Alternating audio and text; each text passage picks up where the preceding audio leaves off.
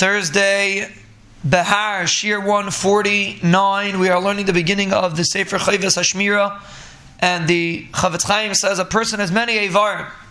He has to be careful not to ruin them. The first one he gives is the Aver, the, the, the, the eyes, the Einayim. Says a person has to make sure he's not metame his eyes. You're going to need them, lost lavai. Lachzeis b'nayam Hashem. Chafetz Chaim says you're going to want to see their benishlo. You have to make sure you don't ruin your eyes person has ears. He says the person should make sure he doesn't ruin his ears. Chazal say that, that the Banishim is going to teach Torah to Klal Yisrael.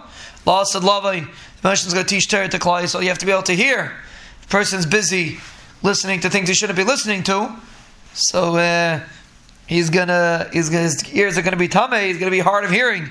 He's going to need a hearing aid, Rahman al when the Rebbeinu Shalom teaches Torah to Klal Yisrael.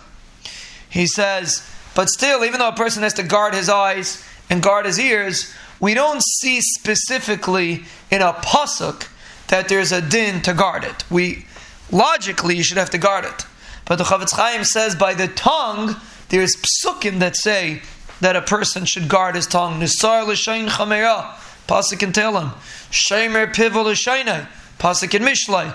But these are psukim that discuss the importance of guarding your mouth, guarding your tongue, as opposed to the ears and the eyes, even though you have to guard them too but there's no pasuk that discusses it.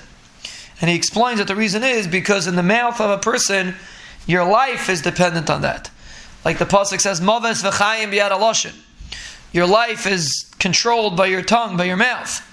So therefore, a person has to realize that the concept of guarding your tongue and guarding your mouth is not just a, a shein It's something that's imperative.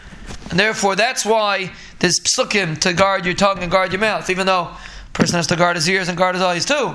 But your tongue and your mouth is something that's very important, that's imperative for your life, and therefore, Zakta Chafetz Chaim, that's why the Torah says, Nitzar L'Shein Chamera.